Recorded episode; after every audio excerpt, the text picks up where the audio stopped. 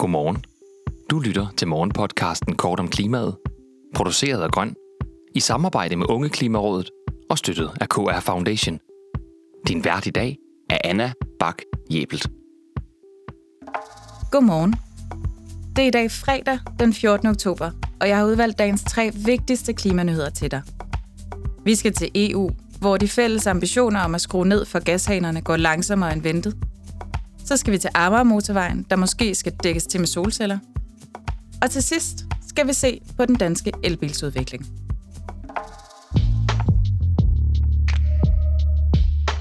I segmentet på forsiden tager vi i dag op i helikopteren og kigger på EU's stadig høje gasforbrug.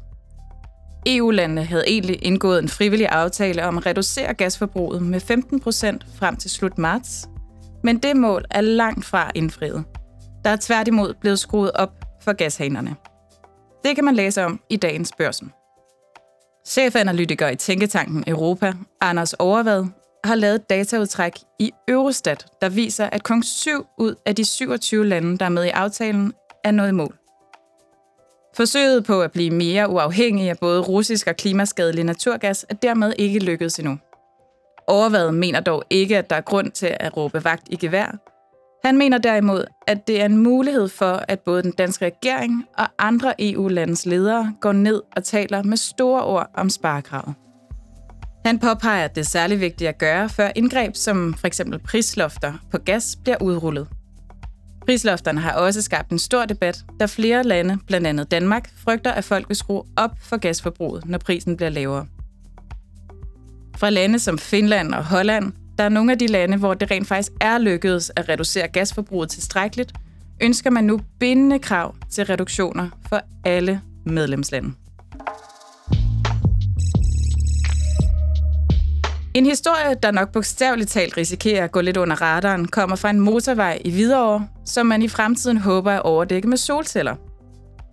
Nyheden kommer fra Altinget, der skriver om en nyligt udgivet rapport, der er udarbejdet af blandt andet Lytzen Arkitekter.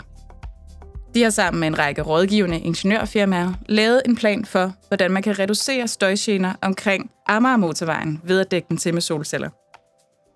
Rapporten viser, at hvis man dækker 7 km af motorvejen til med knap 360.000 kvadratmeter solceller, vil man kunne reducere støjforureningen markant for 4.500 husstande i området. Og så er det til med billigere end andre støjbekæmpelsesprojekter. Solcelleprojektet står nemlig til at skulle koste 860 millioner kroner per kilometer, og det lyder selvfølgelig dyrt, men hvis man skulle overdække motorvejen med beton som normalt, ville det koste halvanden til 2 milliarder kroner per kilometer. Og det vil samtidig være langt dårligere for klimaet. For med solcellerne regner man med at ville kunne dække 50.000 borgers årlige elforbrug, og med høje elpriser kan det over tid til med tilbagebetale på omkostningerne for anlægsprojektet.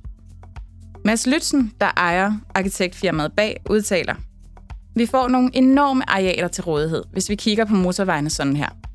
Lige nu laver jeg et kort over København, og hvis man nu overdækker de motorveje, hvor det er muligt, kan man producere strøm til 4-600.000 borgere og samtidig reducere støj.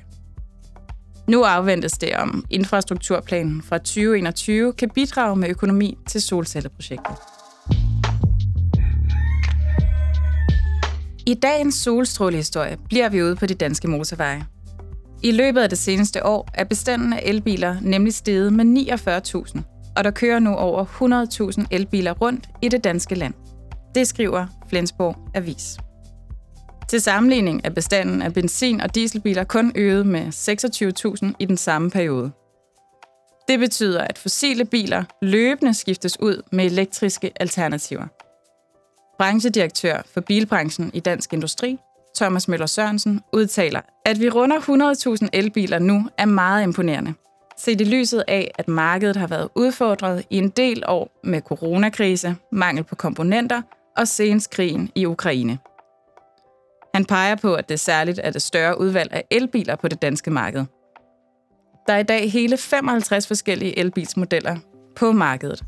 Og lad os håbe, at udviklingen fortsætter, så der kommer endnu mere skub i både udskiftningen af den danske bilpark og udviklingen af ladeinfrastrukturen i Danmark. Tak fordi du lyttede med til Kort om klimaet. Vi har alle ugens hverdage udsendelsen klar kl. 8. Hvis du vil høre den med det samme, så gå direkte ind på vores feed på kortomklimaet.dk.